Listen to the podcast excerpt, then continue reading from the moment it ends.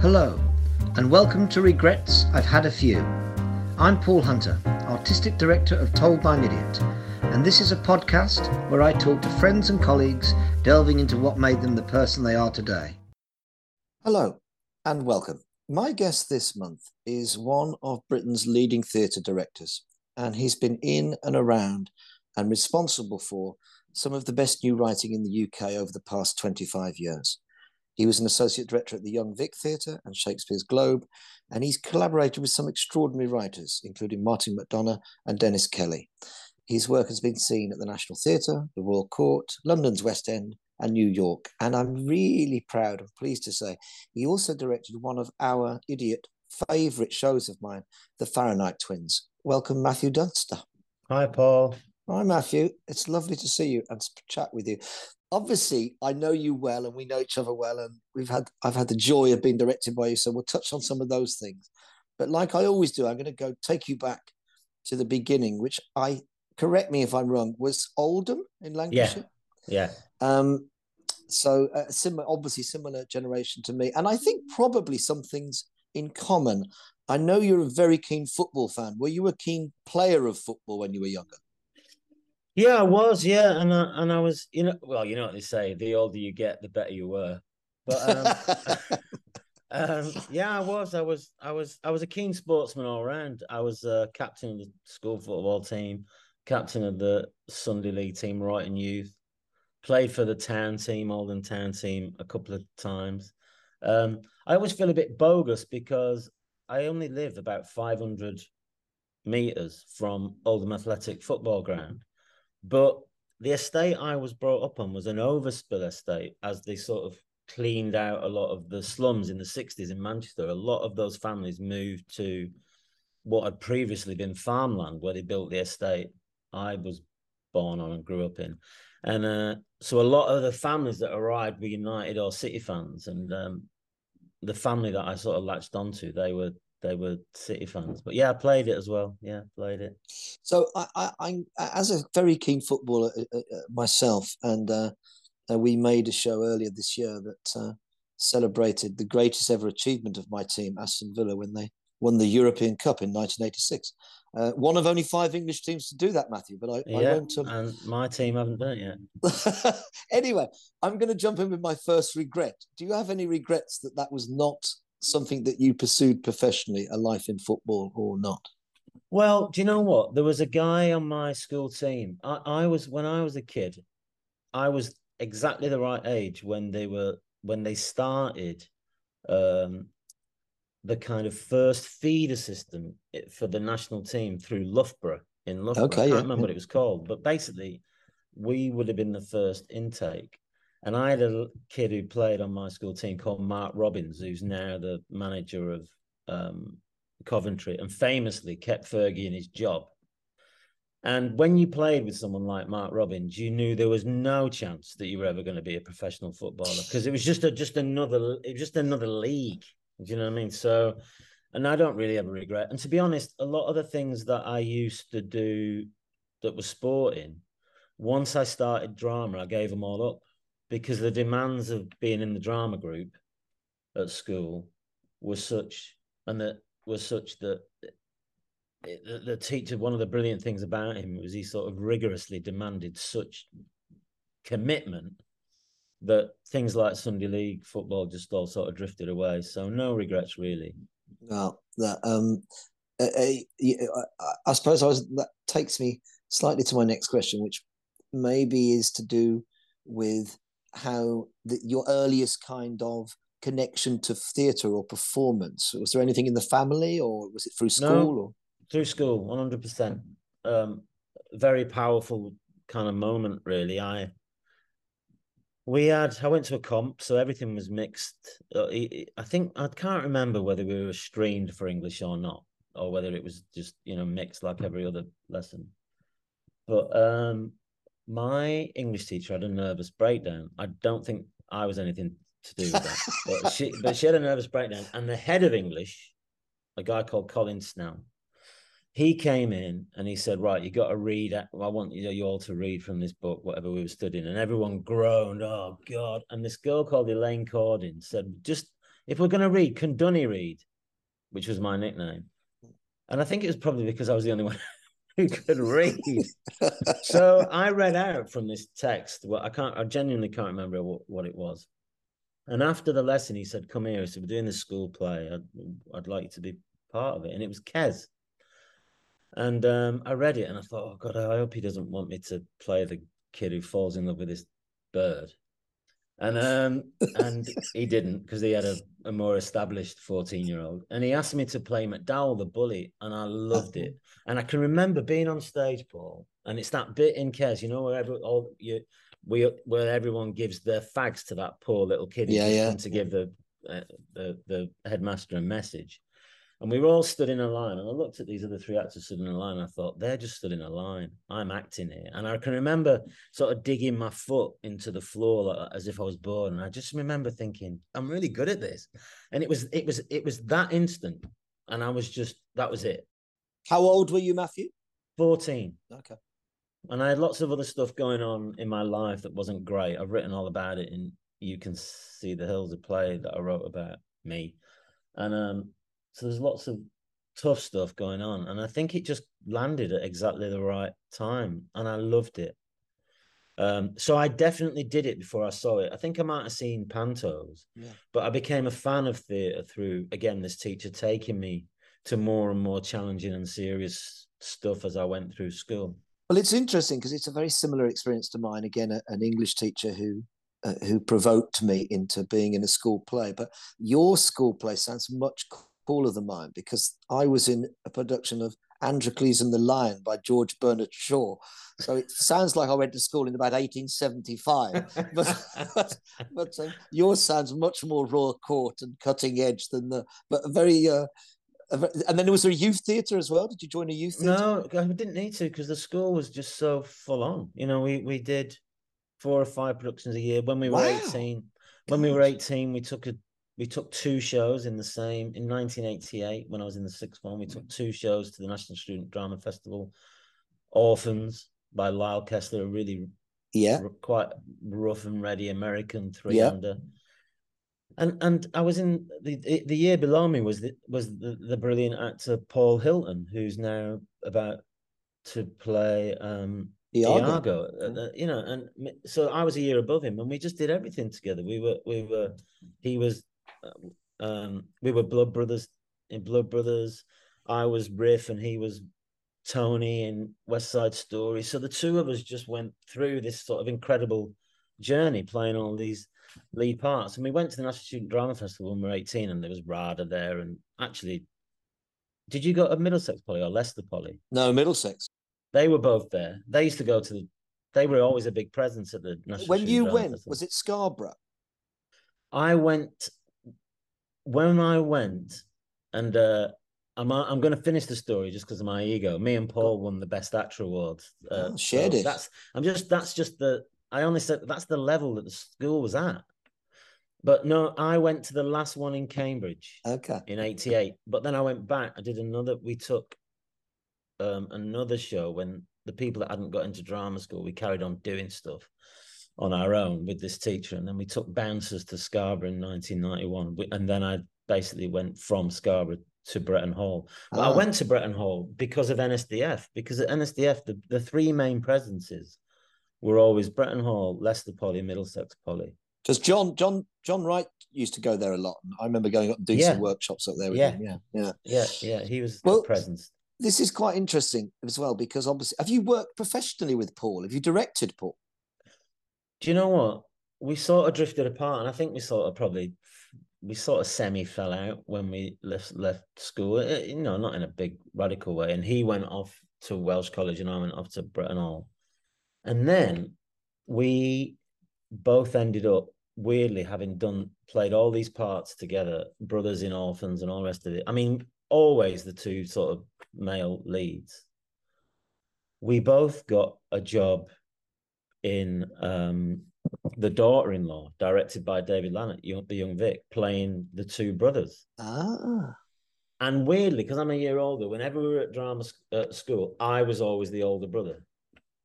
And um, and I felt older than Paul because a year at school is a big deal, isn't it? Yeah, but when yeah, we went is, yeah. back to the young Vic, he played the older brother, um, and I and I played his younger brother, and it was um, it was just extraordinary coming back together. Like I think Paul described it as like just slipping into a, a pair of old shoes that you'd forgotten, you know, how comfortable they were, and what a treat. Do you know what I mean? To to have grown up with someone playing yeah. brothers and then gone away doing your own thing. And when we were in our early to mid thirties, we we got to be brothers again professionally, which was great. And I directed him.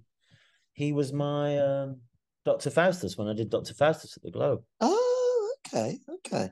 So um, well, that's a yeah, fascinating we... journey that you had someone that was that close to you at school that's gone on the same journey, well, different journey, but the same, uh, essentially the same journey, and then it, it, and been very successful. And then I think about Bretton Hall, and, and obviously we, you and I have talked about this before, and I think about this in relation to where I went. Hayley and I were at Middlesex, and I think th- there seems quite a lot of connection between the training of Bretton and the types of people that came out of Bretton. So not necessarily uh, a pure acting training, but about theatre makers and yeah, and, and uh, you know, Middlesex above us was people like Phelim McDermott and Julia Bardsley, and then of course around and in your time was an an extraordinary group of performers that we both know: Mandy Lawrence, Richard Katz, the League yeah. of Gentlemen. Yeah. were you conscious of that kind of atmosphere of, of those uh, of those types of theatre makers, or was that new to you when you arrived there? It was new to me, and I needed to be sort of re-seduced by it. Really, I mean, I'd seen it at, at the NSDF, and obviously the experimental stuff that the, those universities were doing, rather than what RADA was taking there or what Bristol or Vic was taking there. Obviously, pricked some part of my consciousness. I thought, yeah, I want a bit of that. But to be really honest, I couldn't get in any of the drama schools. So that's why I went. That's why I went to the one of the. Well, I went to Bretton Hall, and um, but yes, I was conscious of it, and and I was blown away. I, I was very lucky because of this NSDF award. Between the ages of eighteen and twenty one, I worked professionally in London. I worked at the National when I was like twenty and I and did a job at Paines Plough and what was then Soho Poly. So I arrived like Billy Big Boots. Do you know what I mean? Like I, I as as a professional actor who had decided to come and train. I think what really blew my mind there was was dance, uh, because there was a fantastic dance um, thing. I mean, Bretton was just the perfect mixing pot because it it only had it had three theatre degrees: community theatre, theatre arts that I was on, technical thing. Then it had fine art, sculpture, sculpture, um, dance, classical music, and pop music. I mean, so it was just that was it. So the people you were hanging around with, the people that you got to make theatre with, um, it was just sort of built into the bones of the place, really. Mm. And I really enjoyed dance. And there was a company um, set up by lads who were in the third year when I was in the first year called Fecund, who who I think are the kind of great lost company really of, of your generation, the companies that that came through your generation and Frantic, etc. And um, and Mandy was was a yeah. sort of founding member of that, and they they were the first people I performed with when I left um, Bretton. So, oh yeah, I mean, I was sort of craved the experimentalism of it once once I'd seen it. I, I, didn't know it existed. It has, to, it has, to, be put in front of you, doesn't it? You, it does. It you, does. You, you have to. Do, a... Otherwise, you just, just do George Bernard Shaw. Of course you do. Of course you. do. I was very good in it, Matthew. By the way, it's um, but I I think I had a very similar trajectory. I didn't get into any of the established drama schools and went very reluctantly to Middlesex, very reluctantly and quite angrily. I think if I look back, and uh, and it was only encountering John who opened my eyes to what theatre could be and what it was, and then obviously fortuitously meeting Hayley in my year that that that that changed how I looked at things. And I often think when I look at your work, and also having been directed by you, and I'm thinking probably more shows like Troilus and Cressida when I did that with you. I think maybe my question is is it feels to me that that combination of stuff that's quite experimental in your background and in your training has kind of continued into the way that you look at lots of plays, whether they're Shakespeare or, or a piece of new writing. It, Would that be correct? Or yeah, I, I feel actually probably more free when it's Shakespeare. or when devising something with like I did with you guys, yeah. Fahrenheit Twins, and you saw the work of a, a company that I had for a while um, called The Work. Yeah. Uh, I think you saw Project B or Project. We yeah. just used to say Project B or Project, and um, that's where I I really feel free because I do think actually the other reason that I direct is I kept being in things or I I wrote things and and being very disappointed with how they were directed. So I I didn't leave that college with any ambition to direct. I was very happy writing and acting and, and had a pretty good successful career in both those areas. But I sort of became a director by default. But it is connected because I guess the thing that I felt people weren't doing was, was taking risks. But you've worked with me. I mean, the, what I saw, everybody, uh, there was somebody came and wrote a chapter about in, in their book about our Troilus and Cressida rehearsals. And one of the things he said that really struck me was that I directed you completely differently than I directed everybody else. And I think that's about being sensitive to what an actor A needs, but B can provide based on their experiences and their confidence and their influences. Mm. And um, I just realized that you needed to dick about. Yeah. And and and and and that was and then so what what you do with someone and I and I don't say that dismissively. I think that that's about play and that's about yeah, yeah, yeah, And then and wait and then shape yeah. shape your material. And yeah. and and you know particularly with you and Hayley um I I don't really like being in the room. I set tasks yeah. and go I'll be back in half an hour. Yeah. Let's see what you've got. You can't do that with everything no and very negligent in some no no and of course and i think in a way it brings me back to football really because i think about a really good coaches who they're not coaching every player exactly the same I mean, they're they're yeah. saying to one particular player they might be giving much more direct tactical kind of instruction, and to someone else they're giving a different type of freedom. And I, I think that I think you're right. I think that certainly when I direct, I feel that's something that feels quite important in a way is to both build a group but also be able to negotiate with people in in different ways. Yeah. Um, so I, I remember seeing you in stuff and, and particularly loving you in, in a, a, wonderful Richard Bean play at the Royal Court, which I'm now going to forget the name of, where you aged over Harvest. Thank you. Harvest. I absolutely loved that play, and uh, and uh, it's the first time I saw uh, performers I really like. Like Adrian Hood was in it, and I yeah, thought your performance fantastic. was amazing. And I suppose, obviously, you you you articulated why you fell into directing, if you like. Uh, have you ever had regrets around not keeping the performing going to or, or is that now a thing of the past no you know it strikes me actually how emotional i feel when you ask that question because it really is a regret you know and um and weirdly that you know that that performance at the royal court i never really left the stage except except to no. have a bit of makeup thrown on my face and get in a different wheelchair I uh, I played him from 18 to 109. Yeah. You know, and um, lost my legs during the play. And so, you know, I used to just run off stage. People would pick me up because my legs were tied up and lift me out of one wheelchair, um, stick a different wig on and put me in another wheelchair and, and, wheel me back on. There was one night I had a secret wall that, that the audience couldn't tell because there's no way I could always get out the door that in the blackouts I could push the wall and it was it was on a um, okay. and it was hinged. And one night I went up to this wall, nothing, didn't move. so I'm trapped in a wheelchair, can't get out, can't get out. And I just basically smashed my way through the wall. There was no other way of doing it. So I've got to get changed. There's a completely different decade. but um, and and that's the last time I ever went on stage. And so to do something that big and then stop is really sad in a way. But it, it just happened to coincide with when I started directing. And you'll know this as directors. I mean, I know what I'm doing in 2024. Yeah. Because we get booked in advance because yeah. we're in the brochure. So there was just it happened so quickly the directing that there was just never any time. The the young Vic did a 50th birthday thing recently. Uh, um, and they asked me to do a monologue, like I don't know, ten pages, and I learned it and I did it um, at this. Um, okay. Oh, there was two days at the end of lockdown, and that was terrifying to come back on stage. Having not been on stage for sixteen years. Wow.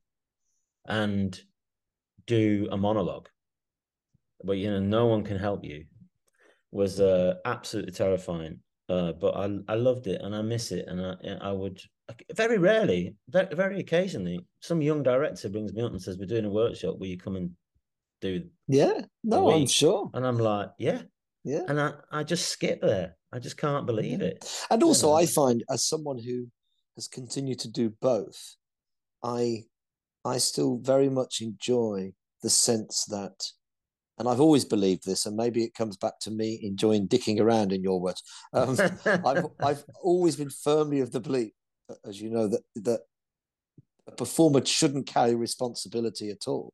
You have a responsibility yeah. to turn up and yeah. to yeah. listen and to engage, but you shouldn't carry responsibility. I think no. that's the whereas the director should and needs to. So I like, and it's you know, responsibility is crippling. You know, it's like i have probably spoken to you this about this before as a mate, but you know, I, the amount of anxiety and therapy that I had to get through when I started directing. I mean, I just never sleep. I just was like, I felt so responsible for the whole thing. I managed to get on top of that a lot, but I mean, actors often don't like it when I say this because, it, again, it can sound a bit sort of dismissive of what they do, but it's really not. I do think it's the difference between being a parent and a child.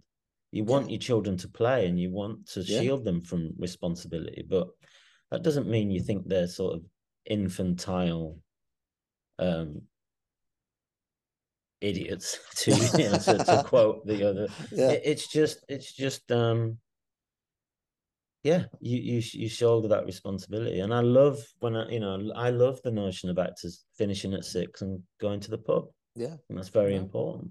No, and I think it's a it's an interesting thing because I haven't touched on uh, a huge part of what you do, and that's writing. And I think that clearly is something that you are really passionate about, and I imagine also informs so much of how you think about things. You know, adapt whether it's adapting something like Saturday night and Sunday morning, or or as you say, writing your original work.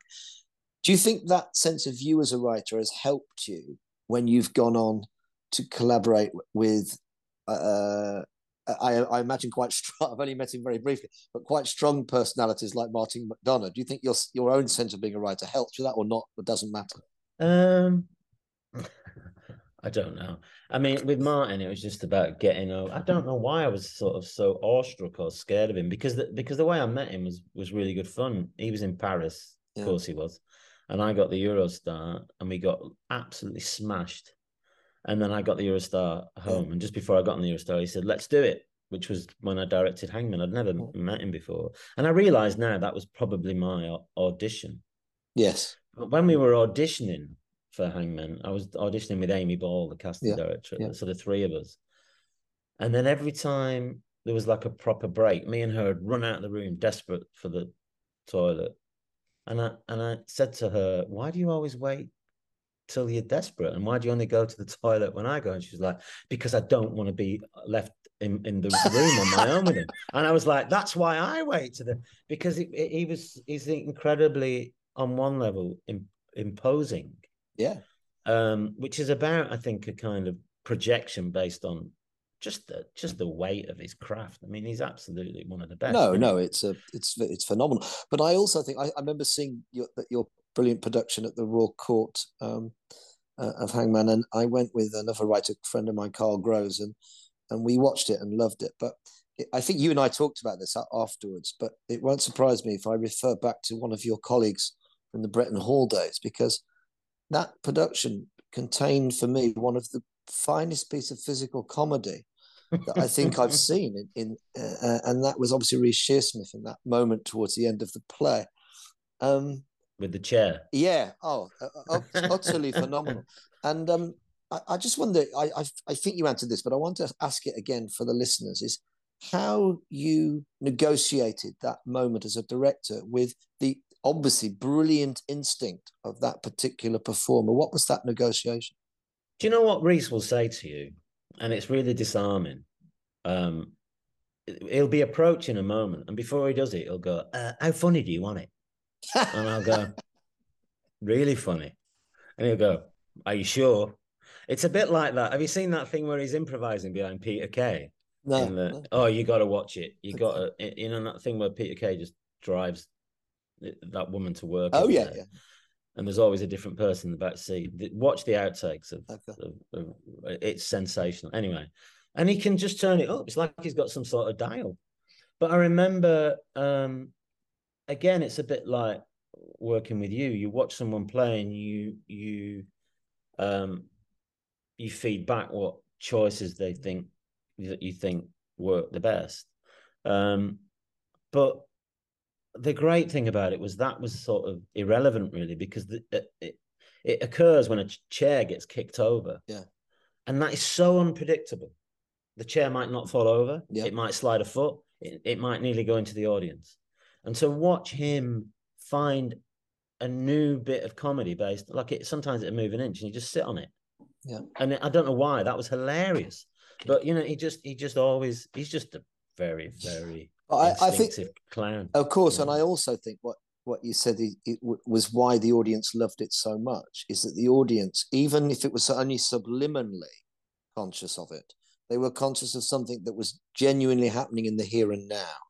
So Yeah. it wasn't a piece of choreography or a piece of blocking, or a, it was genuinely a performer Yeah. responding to something, and and uh, obviously that that that really appealed to me. But um, and then you went on to work with uh, Martin McDonagh again on the the Hans Christian Andersen uh, yeah, a very very very dark matter. Yeah. and which I I was working and didn't see. But how was it returning to something very different with him? Because I imagine that play is very different to Hangman. Well, by then we were very close Yeah. and we were friends. So, you know, we cut a couple of scenes from the very, very, very dark matter during um the previews.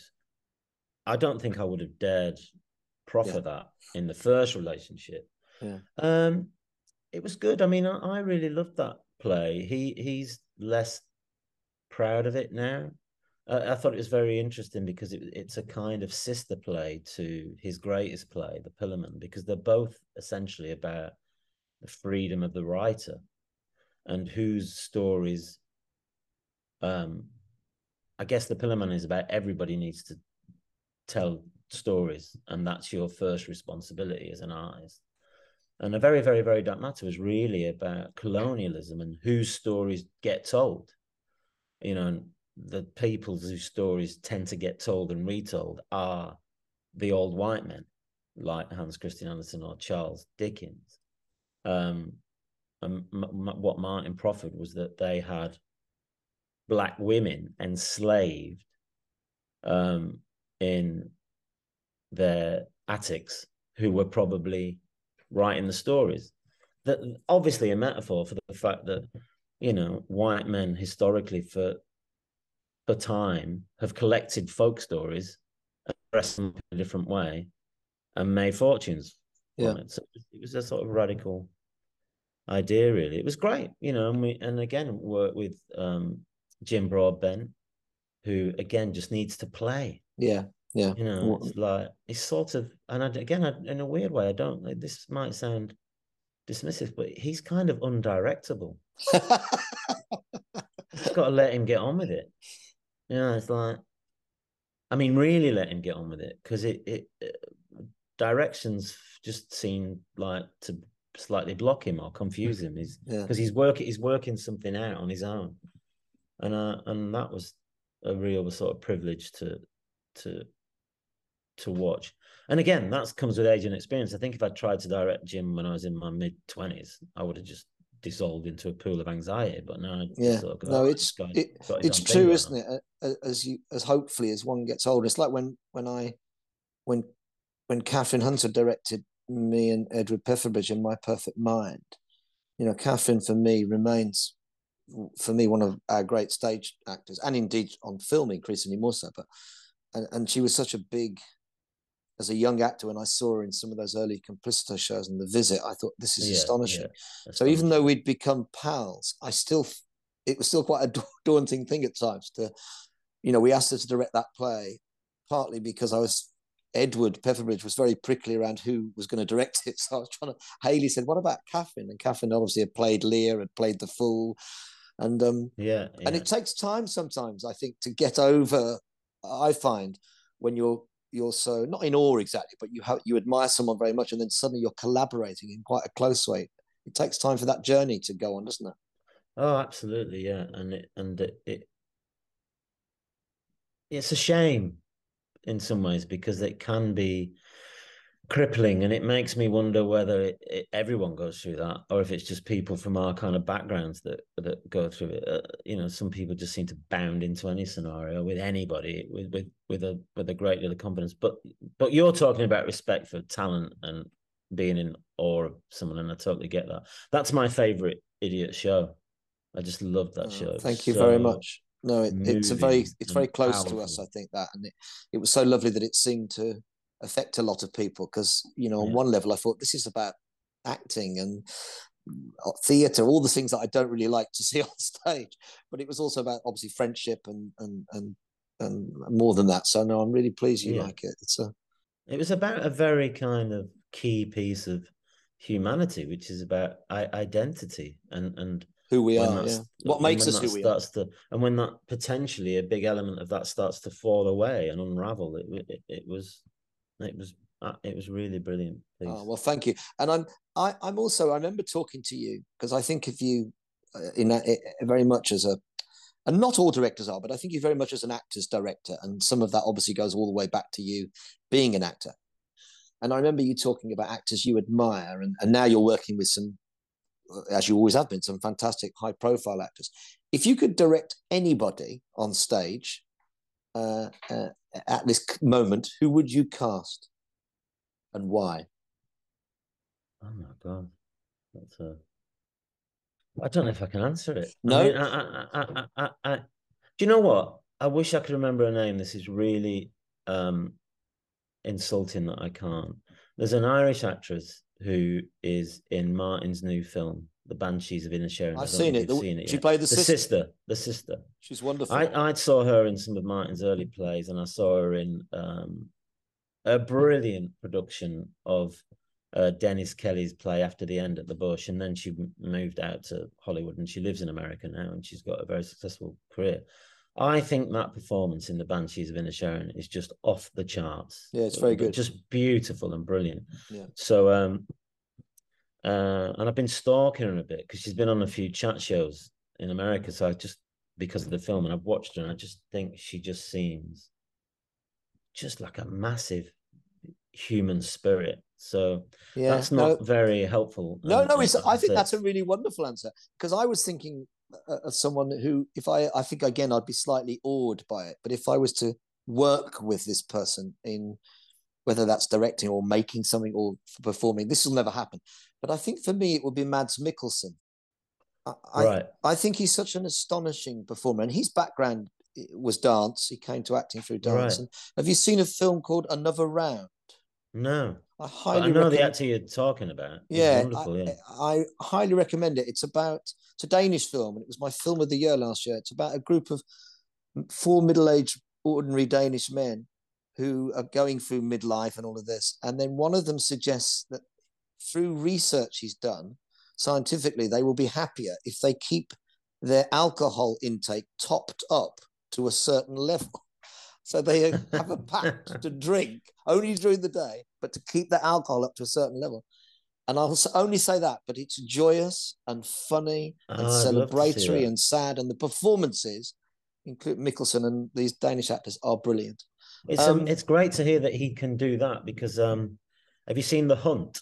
Yes, I enjoyed that. I mean, enjoys the wrong like... word, but he's brilliant in that. Yeah, and that seems, in terms of an actor's range to be at the opposite end of exactly what I you're describing. He's, that's what no, makes me think because I found that film visceral. That film, The Hunt, I really did. I found it very, very powerful. Brilliant. And Brilliant. Um, uh, Matthew, it's been I could chat much longer, and we should do it over a pint. We keep saying this, but now we've reconnected. Yes, let's do that let's do soon. Yeah. Um, I always finish with a few rapid fire questions, random questions. Uh, if you say the first thing that comes in, uh, Kerry. Condon. Kerry Condon is the name of that actress. Oh, is it? Oh, brilliant! Uh, yeah. I, I, saw the film the other night and I thought it was Kerry amazing, Condon. wasn't it? Really amazing film. Yeah. Yeah, um, anyway, sorry, your, go on. Your first uh, uh, answer that comes into your head: um, Ray Winstone or Javier Bardem? Ray Winstone. Merlot or Rioja? Rioja. Cornwall or the Lake District? Cornwall. Um, you have to put your prejudice aside for this next question, Matthew. Yeah. George Best or Colin Bell? Colin Bell. On that note, we, we, you simply couldn't do it. You, and for that, for that, I uh, that's a brilliant, brilliant end. Matthew, thank you so much for joining us. Uh, people oh, will cheers, love this. Mate. It's um, it's really lovely, and I mean what I say. Through a round before Christmas, let's get together. Yeah, that'd be fantastic. Love Lots to the family. Love. Cheers, Matthew. Yeah, see you, mate. Take care. Bye. Bye. Bye.